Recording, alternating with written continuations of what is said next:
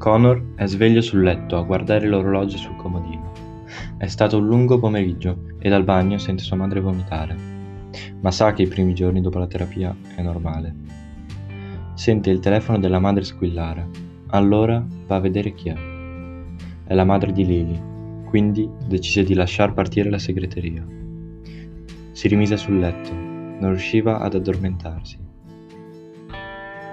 Sono passate due ore e Connor è ancora sveglio, a fissare l'orologio che segna le 12.07. Va alla finestra e il mostro gli dice di aprire. Connor continua a ripetersi che è solo un sogno.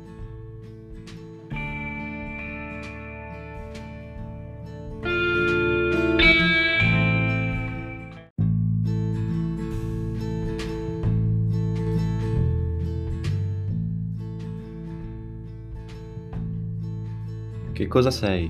chiese Connor. Non sono un cosa, sono un chi. Sono un mostro, gli rispose. Sembri un albero.